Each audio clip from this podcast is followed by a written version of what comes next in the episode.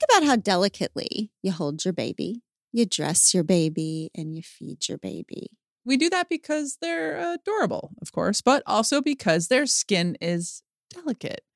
Know this there is only one diaper brand that we recommend to give you the gentle protective care your little one needs, and that's Pampers, the number one pediatrician recommended brand.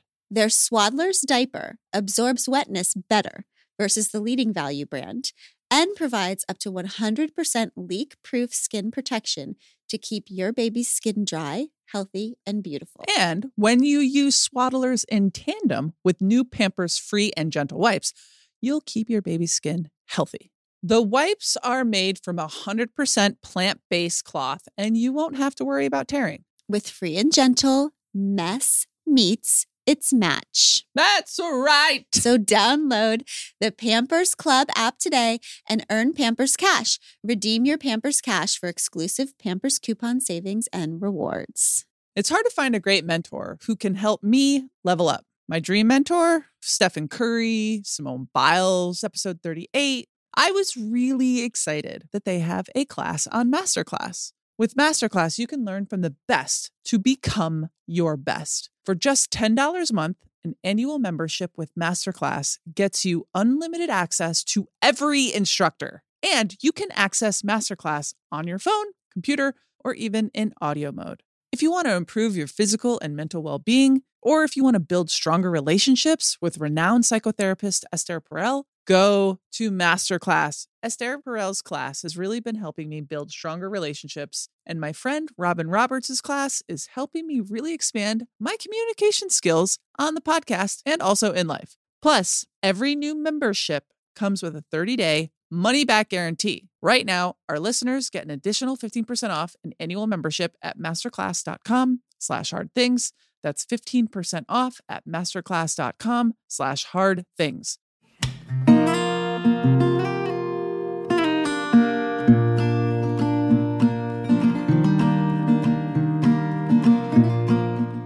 Welcome to We Can Do Hard Things. It's so hard out there. it is hard out there. it is hard out there. it's brutal out there. So here's what we're doing today. We are here to answer your hard questions of us. At your service, Pod Squad. At your service. Um, what happens is that we decide what we want to talk about, and then we talk about those things here. And then sometimes you ask us questions that we ignore because they feel hard.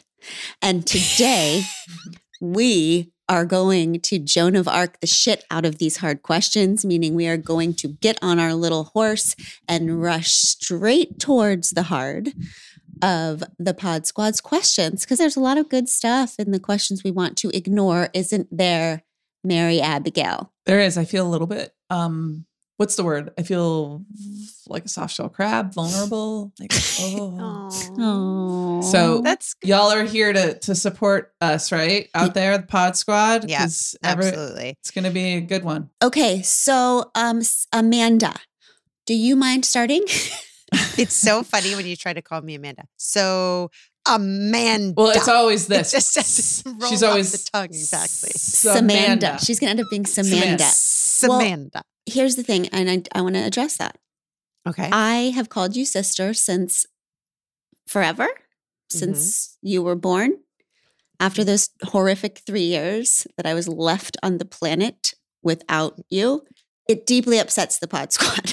okay. I just, the pod squad loves you and they feel that me calling you sister is dismissive of every single thing you are because it's reducing you to the role that you are to me as opposed to what you are now to the world, which is Amanda in all of your many dimensions. I will never stop calling you sister outside of this pod, but I understand that.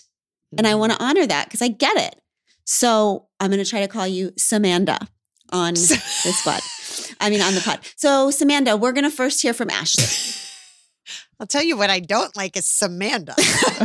I like sister. All right, Ashley, what do you got? Hi, this is Ashley, and I was just listening to episode 162 and listening to Sister's story, and I just wanted to know how it was the story about the Christmas ornament, by the way. Um, how did you come to find peace without knowing what happened I feel like that's something a lot of us really struggle with. I loved hearing your perspective about that and would love to hear more. Thanks. Bye.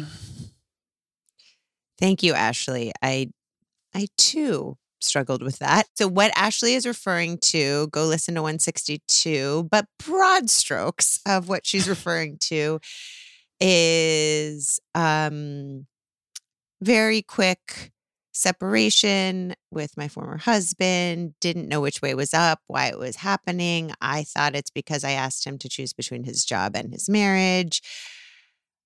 But all fell apart very, very surprisingly quickly. And then he vanished. And as I was trying to put together the pieces, I received in the mail to the former home that we had a baby's first Christmas ornament that was congratulating him on the birth of his new baby. So that gave me a little clue into Because what- you, in fact, were not pregnant. no, no, Okay. I was not. And how many months later was this from the separation? After I got the gift, I looked up uh, baby registries, and the birth date at the time the registry was made was strongly correlated with a co-occurrence of events. Got it. Yeah. So, regardless, what I was talking about during that is like, I don't know what happened. I don't know. I don't know the timing. I don't know the details. I don't know exactly what precipitated what. Some people would look at me and say I was a fool to not wholeheartedly believe that that was happening the whole time, which explains why everything fell apart so quickly, which explains why a baby was born so quickly, which all of it. And yet, one cannot know mm-hmm. exactly what happened. So, the last time I talked to him, we had two five minute conversations about the demise of the marriage. At the second one, he walked out the door and I haven't talked to him since. So, that was, you know, was that 15 years ago? Something like that. So, I don't have any details as to what happened. And I really actually wanted to have those details. Like I wanted to have a story. I wanted a narrative to be able to say what happened to me and to my life and to my marriage. And I wanted to be able to explain it to myself and other people and to draw lessons and connect some kind of dots that were there. And I think to draw some meaning and justify my sorrow, to explain my Mhm. sorrow to myself. Um, Mhm. and really, it felt like a dignity thing to Mhm. me. It felt like an insufferable loss of dignity to not know my own story. And so the hardest thing was to let go of the having an explanation or story. And I think I realized that I would either have to choose whether to continue to rail against this impossible unfairness that I would never know the truth of what happened or to release it into mystery. Mm. And it actually gave me more peace to release it into mystery. And I think that's closer to the truth, actually, because the truth is that most of life is a mystery. Yep. And that acceptance of that mystery might be as close as we get to reality Mm. because Hmm. there isn't much explanation for a lot of the sorrow that we have. Even if I had my story of what happened, even if I knew the facts and the dates and the times and the events, that would be my story of what happened. Mhm. It wouldn't be his story of what happened. It wouldn't Mhm. be her story of what happened. Mhm. There would be no capital T truth in that. It would just be the way that I use a story to survive sorrow. Wow. And I have a friend right now, a dear, beautiful friend who is my age, who has kids my age, and who loves her kids as much as I love my kids. And she is dying right now. She is fighting to have weeks and months with her kids and her breath. And there is no story or narrative, and there are no dots you could possibly connect to make sense of that. Mm. Mhm. And so this isn't to say like some kind of sorrow relativism, like my divorce was less traumatizing than her No. fighting to live. It's about the fact that we struggle so hard to manufacture knowing what happened. And we almost always can until we absolutely can't Mm. Mhm. like my friend, like the Mhm. friends who are mourning and walking with her. And I just think maybe there's a little more closeness to the reality of life when we surrender to mystery earlier than when we absolutely must. Yeah. Mhm. The less I seek my source for some definitive, the closer I am to find. It all keeps coming back to that. Mm-hmm. That is so beautiful Yeah. and true. And when you said that maybe the surrender to the mystery of things is closer to the truth than the trying to figure out the truth. I mean, I can tell you as a person whose job has been to write memoirs of my life, the more memoirs I write, the less I know. All it is is looking back from this perspective. But what if I turn a Mhm. little bit and look from this perspective? But what if I turn and look from this perspective? It all changes. Even so, even all of that being true, which I do believe everything you just said is the truth, do you ever find yourself like Googling to figure it out? Do you ever become detective again? Yeah. So only God. I didn't for really I think I did it like once um like 4 years after. I don't know like what kind of bee got in my bonnet that I did that.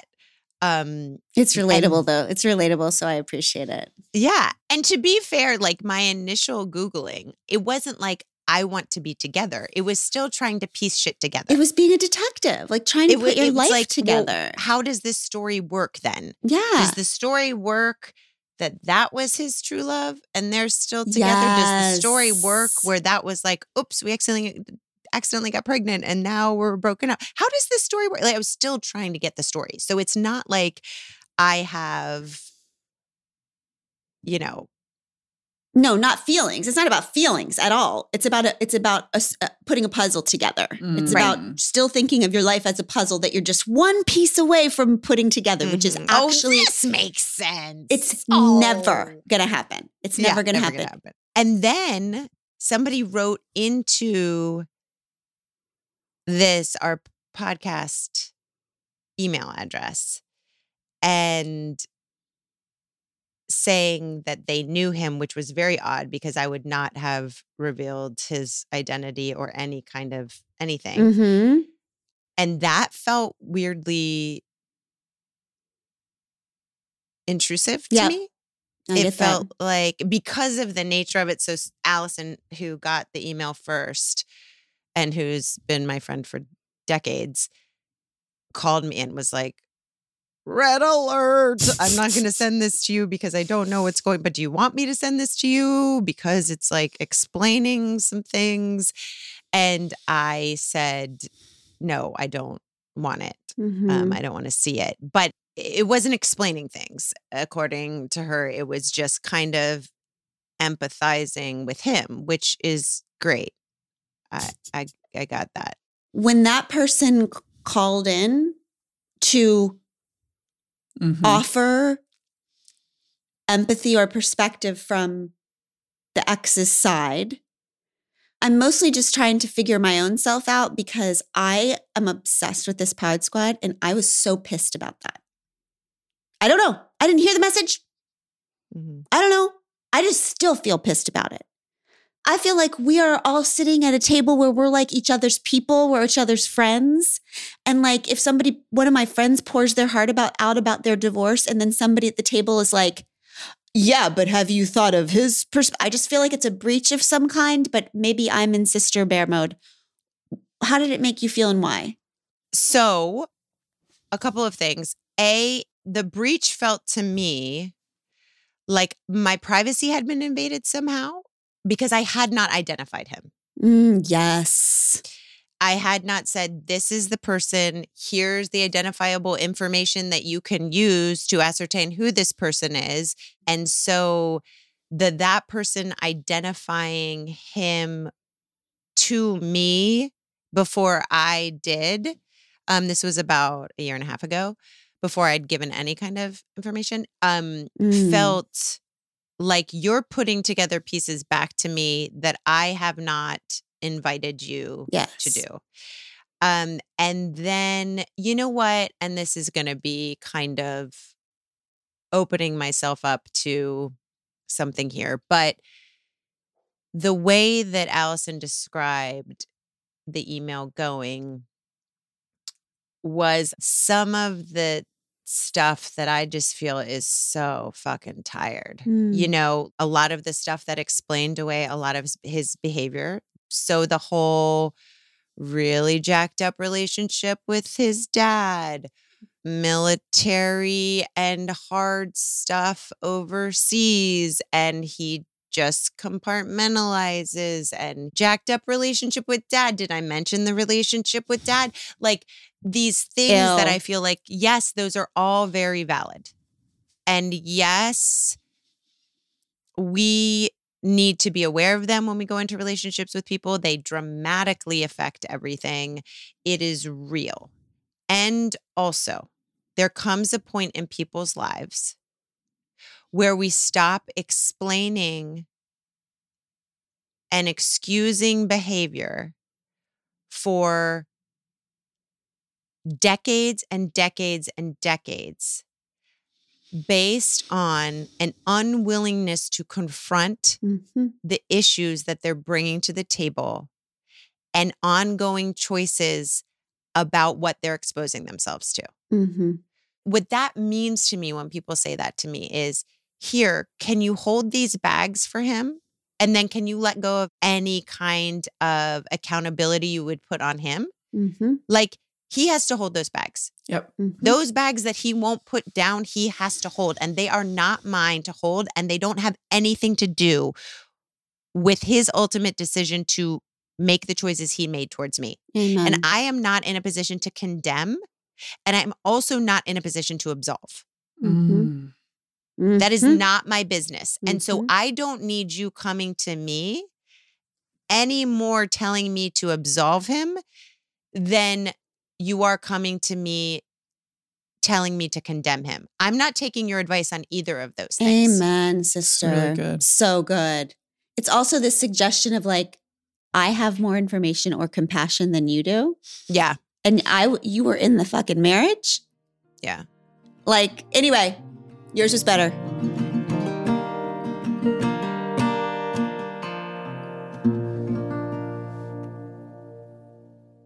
The weather's getting warmer, which is wonderful because we can say bye bye to big, bulky sweaters and jackets and hello to shorts and tees.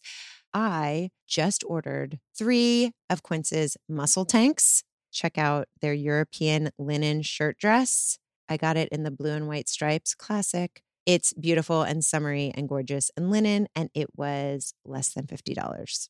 All Quince items are priced 50 to 80% less than similar brands, and Quince cuts out the costs of the middleman and passes the savings to us. But they only work with factories that use safe, ethical, and responsible manufacturing practices and premium fabrics and finishes. You will love all of it. Get warm weather ready with Quince. Go to quince.com slash hard things for free shipping on your order and 365 day returns. That's Q U I N C E dot com slash hard things to get free shipping and 365 day returns. Quince.com slash hard things. Can we please go to the next question for Samantha? Oh, God. Hi, sir. Um, my question is, what can your family do to help you relax and enjoy yourself? my husband is very similar to you, so when you're not conquering the world and taking care of everybody's things for them, because that's what you do, and we love you for it. How can we help you relax? Love you guys so much. Yes. Oh, I'm scared. I know. Huh. Wouldn't that be nice if I had an answer to that? Because I don't. I think I have two possibilities. As a partner to someone who worries a lot, what you can do is worry more. Yeah. Damn it. And here's what I mean by that hmm there is this idea that someone is holding the accountability or someone is holding the quality control or someone is ensuring that what needs to happen is going to happen Mhm. whether it's getting to the place on time whether it's getting out to the bus whether it's eh, making sure the homework's done whether it's making sure the bills are paid okay and so if the person who is usually the most like you said your husband you know conquering the world and taking care of everybody's things is often by default that person and no one talks about it no one talks about it but everybody knows that that's going to be the person who makes sure the shit gets done Mhm. Therefore, the other people don't have to. Now, if this goes to the overperforming, underperforming that we talked about in another episode, when my husband, and I can tell ever since we've been talking about this, he is starting to take that torch Mhm. of being the person who is the one ensuring this happens. So, Mhm. for example, this morning, went downstairs. He is the one saying to the kids, "It's eight nineteen. You need to brush your teeth. It's eight nineteen. He was saying the things that suggests he is going to be accountable to the clock, Mhm. and I was relaxed. Mhm. Mm. I was relaxed because it was not me. And the reason why I'm an asshole a lot of the time is because I'm the one doing that and everybody else is just responding to my accountability. Yes. Oh, say that again. They're not responding to your assholery. They're responding to your accountability. Mm. Right. Interesting. And that makes me mad because Mhm. I'm not allowed to just be in the situation. I'm Right. the one holding the clock. I'm the one thinking what six steps need to be done so that this thing gets done. Mhm. And I noticed that when he worries more, I worry less. Mhm. And that is a crappy way of saying that shared accountability. shared accountability. Yeah. So that's number one. And it's so much easier to say, I wish you'd relax. I wish you would. I Oh. wish you would feel better. Like, what can I do? No friend who with the husband, go take a ball from his lap and carry that ball. Mhm. And when you're carrying that ball, he will be less burdened because he won't be carrying that ball. Yes. So you take it and you let him know what you need from him to do what you need to do and what your family needs to do for you so that you can effectively carry that ball. But just looking at someone carrying 14 balls and being like, I wish you weren't so stressed is a dick move. Yeah. And also, even saying, What can I do to help when you see someone with 14 balls? Then you're giving that person another job, which is explain how this ball works. Like, just take the ball and Mhm. figure it out with your big grown up brain. Yeah, Right. go back, listen to the overwhelm episode. Yeah. The ticker. And it isn't true that overperformers can't stop doing that because just in this microcosm of thing that happened this morning, I could, as he shifted from underperforming towards the middle, I could shift from overperforming towards the middle hmm because I wasn't so nervous that the thing wasn't going to get done. Yeah. I had a situation with that recently with with Abby with a work thing and it was a person we were working with and I am always the one who's like I don't know about that person's motives. I'm feeling weird about this and she's always the one that's like let's just keep our arms wide open and trust, which makes me feel like I have to be even more careful because we're just recklessly being open-hearted and open-armed all the time. Mhm. But I'm saying that ironically you understand that babe because I actually believe more in your way being right than mine. Yep. So, okay. Totally. And so this thing happened. And then I actually said, How do you feel about this? And she was like, I'm worried about it. I don't feel good about this. I don't like what that person just did. And I actually got to be unactivated and and consider possible like maybe even assigning good intent to this other person. Do you know what I mean? Like the roles Oh, I know Yeah, exactly yeah, what yeah. you mean. Yeah. When John gets fired up and pissed about something, it is the oddest feeling in my bones. It's like as close as I get to relaxing yes. and feeling like a human because I'm like, oh, you wait. So you're really fired up. So that means my job is to be calm. Mm. Okay, this is actually what this moment needs. So look at me. I'm calm precisely because you're so fired up. Yes. I get to be polarized from you, which Mhm. if you are always so calm, that is when I am on the other side of the spectrum, waving my arms, freaking out because I think someone needs to be paying attention. Yeah. So if you think that your partner needs to calm down about getting the kids to the bus stop, what you don't need to do is to tell your partner to calm down about getting the kids to the bus stop. What you do need to do is stop being calm about getting your kids to the bus stop. If you want your partner to calm down about something, you get uncalm about that thing so that your partner can naturally calm down about it. A better way of saying that might be take a little bit more responsibility in that thing that you want your partner to calm down in. Yes, calm right, up. Right, calm up. right. I'm using the calm thing and the worried thing just because that's what's so often attributed to people like me. Mhm. But I think it's passive versus active. Mm. You take a more active role so Mhm. that the other person can be less activated.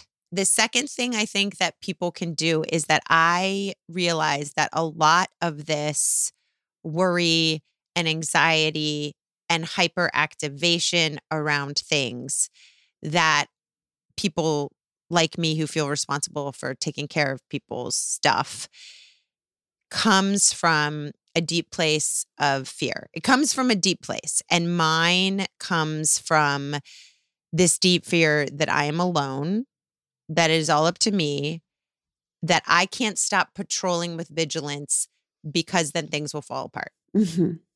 So when that happens, when that part of me is activated, my reaction is not commensurate with reality.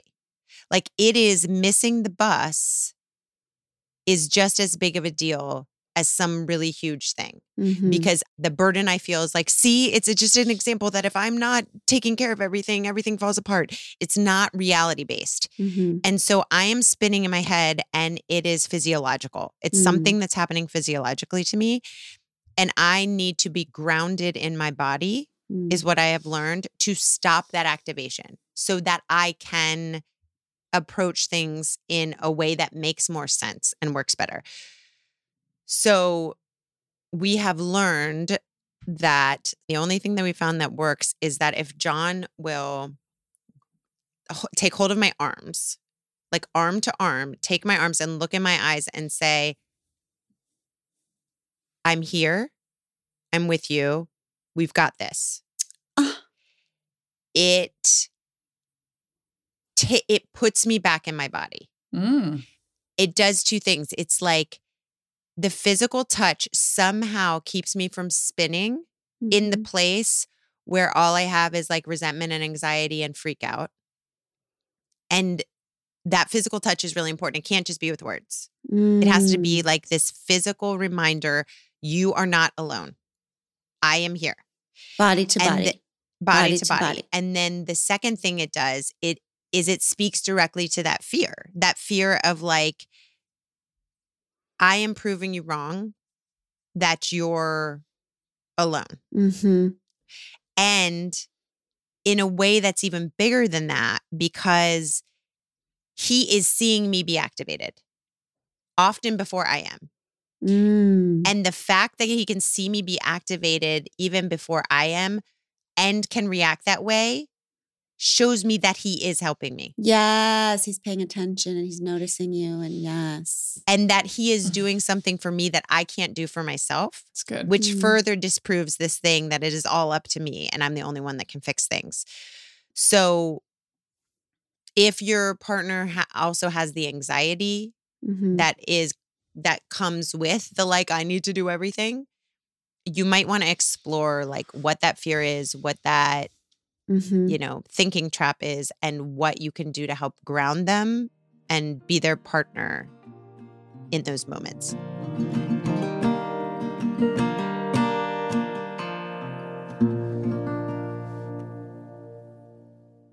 Quick math the less your business spends on operations and multiple systems, the more margin you have, and the more of your hard earned money you get to keep. But with higher expenses than ever on things like materials and distribution, everything just costs more. That's why smart businesses are graduating to NetSuite by Oracle. NetSuite is the number one cloud financial system, bringing accounting, financial management, inventory, HR into one platform and one source of truth. You'll reduce IT costs, you'll cut the cost of maintaining multiple systems, and you'll improve efficiency by bringing all your major business processes into one platform, slashing manual tasks and errors. Over 37,000 companies have already made the move, and expenses don't slow down. So why should you?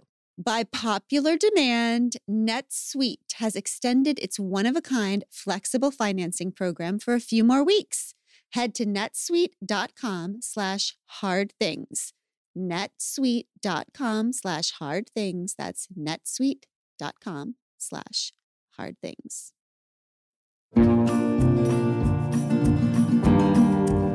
I have a follow up for you. Yeah. That feeling of, I have to do all of this. I am controlling all of this. If I drop a ball, it all falls apart. Your partner coming to you and holding you and saying, I've got you. You're not alone. You're not alone. We're going to get through this together. So, the, my reaction to that is that that even scares me Mm. because your partner is kind of it's not totally true that they've got you like and, and I'm, i might be saying this wrong because i'm just thinking of it as you're talking so tell me if i'm totally off. But to mm-hmm. me putting my like okayness in another person who's saying i'm here it's okay i've got you is like not enough for me. It's helpful and abby does that sort of thing all the time with me and my anxiety but my okayness has to be grounded in the idea that there is some force that's got this that's beyond human being beyond a person that can grab me and say i've got this because at the end of the day i don't feel like anybody else has got me any better than i've got me and that scares the shit out of me so my question to you is do you have because we've ne- we don't talk about this often with you Mm-mm. do you have a faith practice or because at the end of the day what if i drop the ball this is all falling apart i don't know anybody in the world for whom that is truer like in all the worlds that you're in you are the quality control you are the holder of the thing i, I understand that that is based in a lot of reality and there is a layer of but i'm not god there is a solar system here moving things there is a million realities here that are actually not controlled by me. And we do know that control is an illusion. Like Mhm. Liz said to me recently, she said this much more beautifully than I'm saying it, but she said, It's so wonderful that in your new recovery, you're learning to give up control.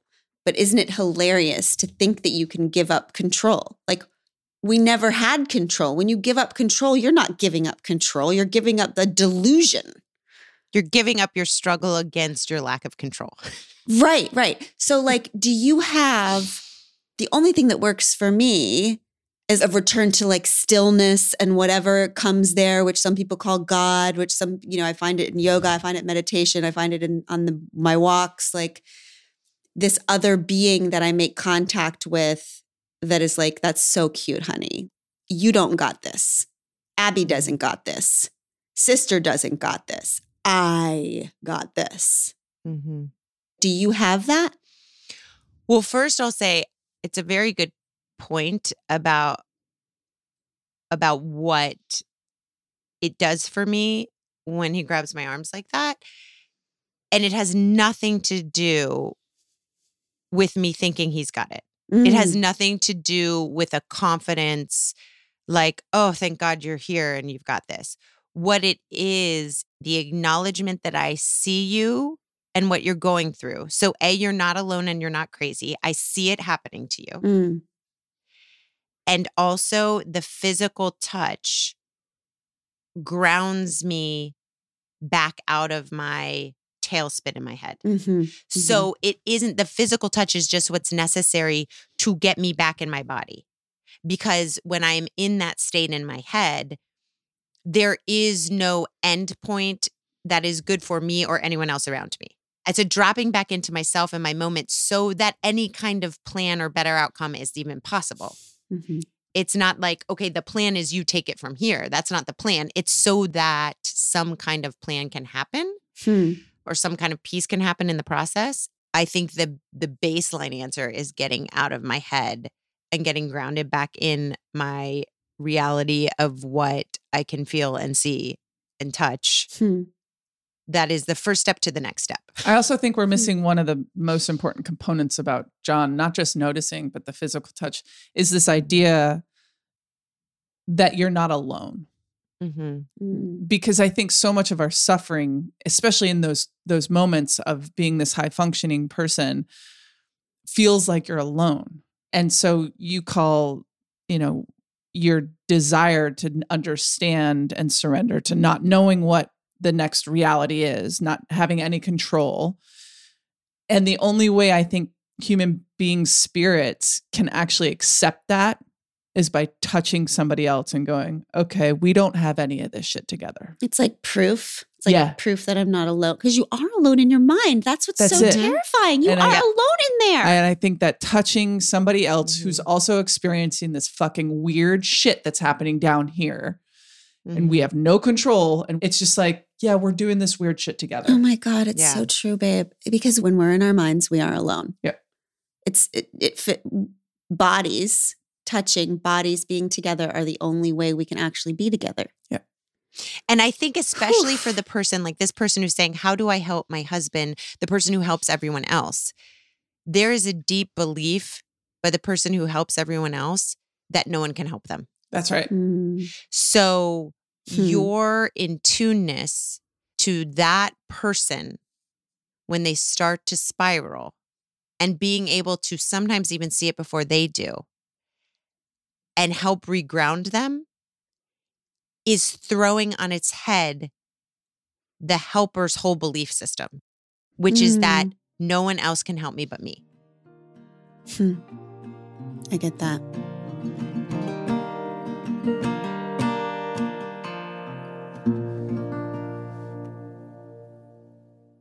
There's a lot of subscription based stuff nowadays, which is great. You might get one as a gift. You might really want to try something during a trial period. You might even make the occasional impulse buy. But what happens when you forget you signed up for this platform or need to cancel after the trial period on the platform? For me, I can never even find where I signed up to begin with. It gets overwhelming, but Rocket Money is here to help. Rocket Money is a personal finance app that finds and cancels your unwanted subscriptions, monitors your spending, and helps lower your bills so you can grow your savings. Rocket Money has over 5 million users and has saved a total of 500 million in canceled subscriptions, saving members up to $740 a year when using all of the app's features. Stop wasting money on things you don't use. Cancel your unwanted subscriptions by going to rocketmoney.com slash hard things. That's rocketmoney.com slash hard things. rocketmoney.com slash hard things. Let's hear from Sophie. Hi, sister. My name is Sophie, and I love the podcast. And I was wondering, what is it like to be in a heterosexual relationship when you are surrounded by lesbians and gays? I found the advice of Glennon and Abby very, very helpful, but I also sometimes feel like it's not applicable for my type of relationship. So I would love to have your in- input in that. Thank you. Love you. Bye.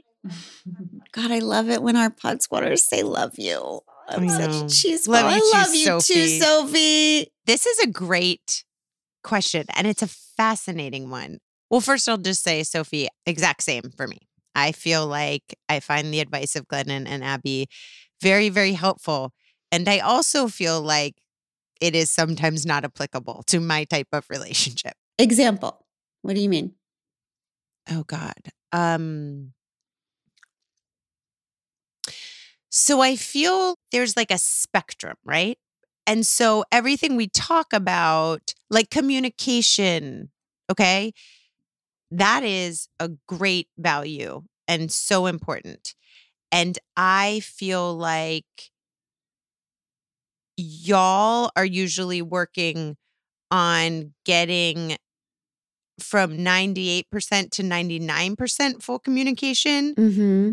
And then there's a whole bunch of us who would be very pleased to get from like 42 to 48 Mm. Mm-hmm.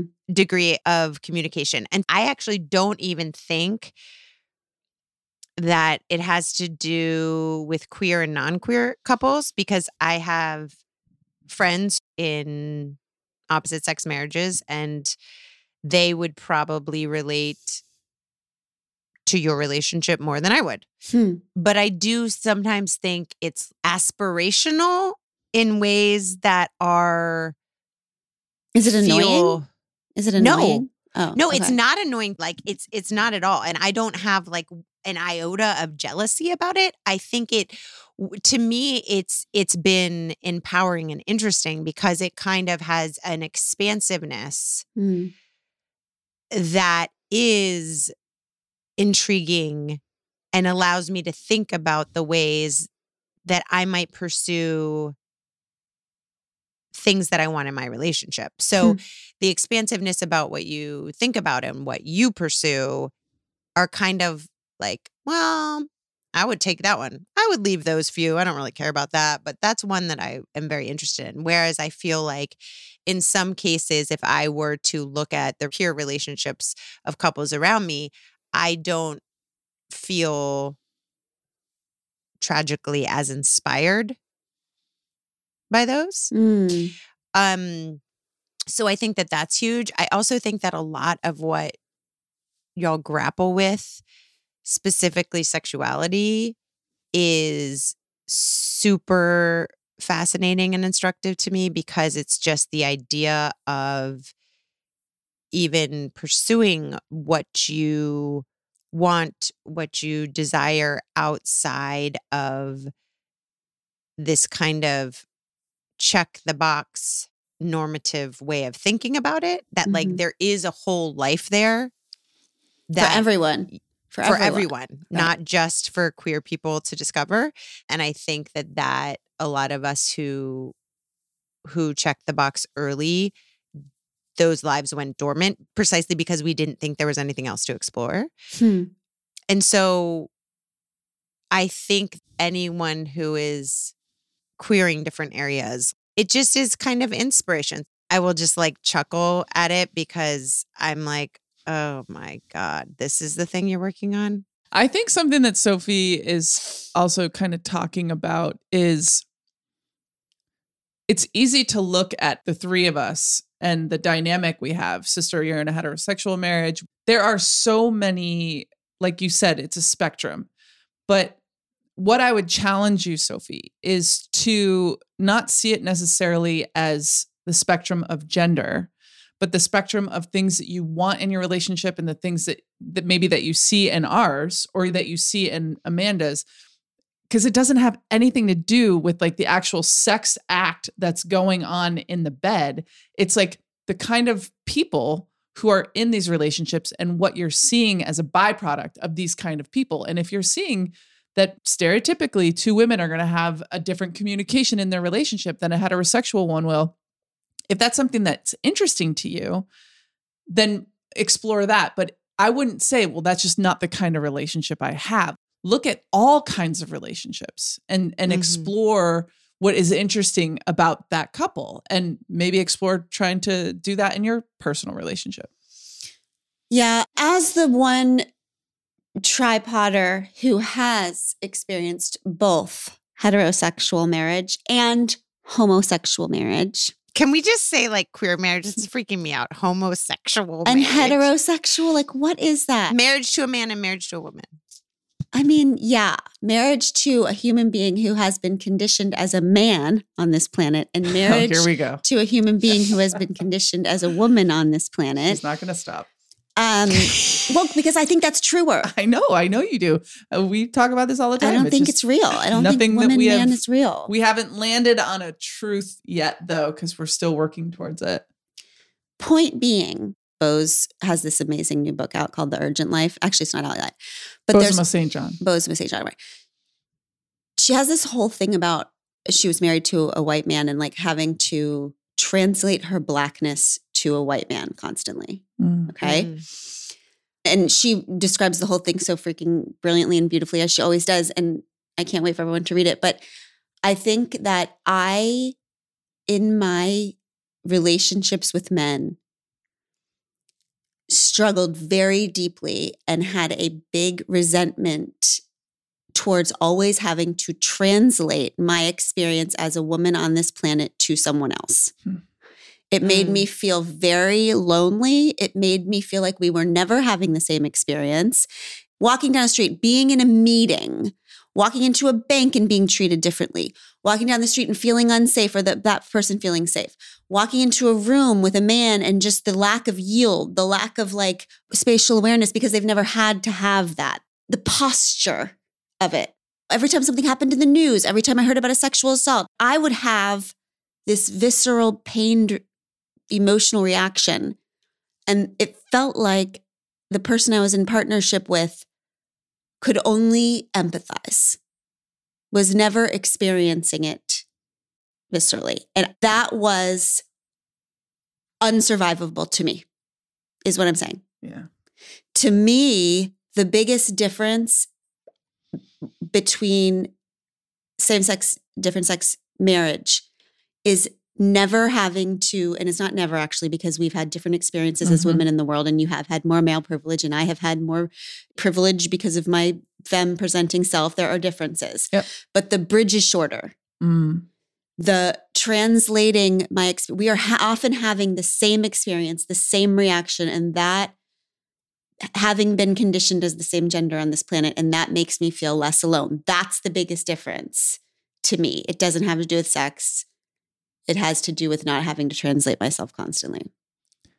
Well, it's sad it doesn't have to do with sex. Even in sex, I'm not having to translate myself differently. Right. Let's think about it. Oh, I'm I thinking am- about it. I'm having Ah! sex with someone who has the same parts as me.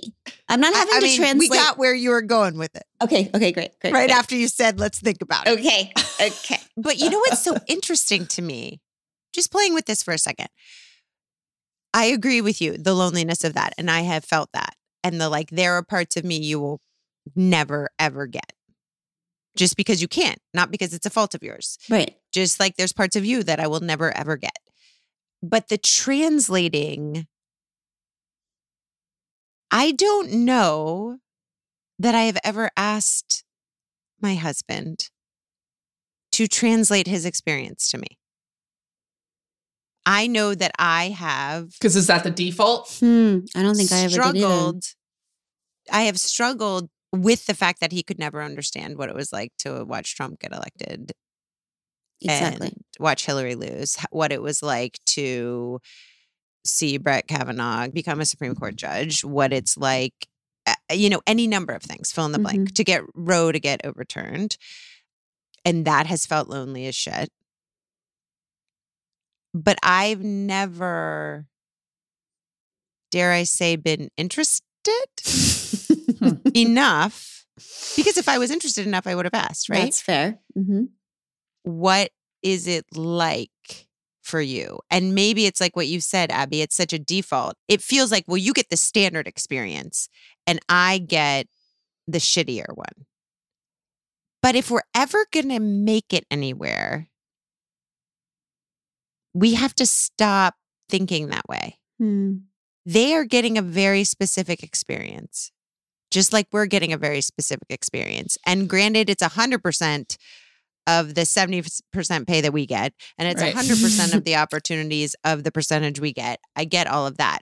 But in the actual conditioning of what it means for them to actually be human, emotional beings in the world, they are having an experience That's Mhm. right. that isn't just default. Right. Nobody is having a default experience in their own body because it's the only experience they've ever had. Yeah. this is really fascinating. Sister, I just want to say thank you so much for being brave enough to answer the hard questions from the Pod Squad because I absolutely freaking loved this conversation. And I'd like to apologize to the Pod Squad for not at, for not taking any questions from me and Abby. We actually did plan to, but sister was too wonderful. Amanda, Samanda was too beautiful and smart. Samantha. So we'll save ours for another time. We'll Yeah. do ours next. Yeah, we will. And I just think that there's so much to continue to explore. I I love learning about you, Samantha. And also, pod squatters, here's a challenge. Let's think about the one question we don't want to answer when people ask it to us. And let's just think about why this week. Because it turns out there's probably some good stuff there. Yeah. And with that, we can do hard things. We'll see you next time. Bye. So good.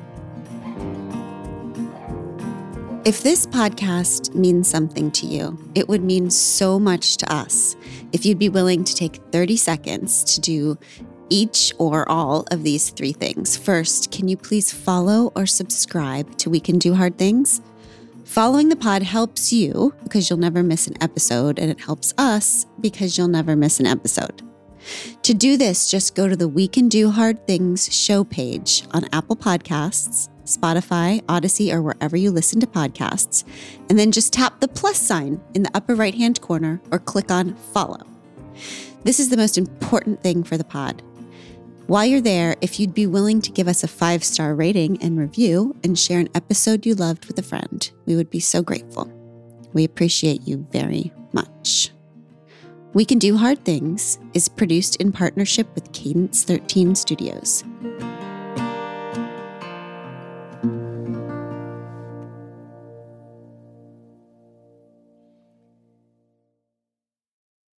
Homes.com knows that when it comes to home shopping, it's never just about the house or condo, it's about the home.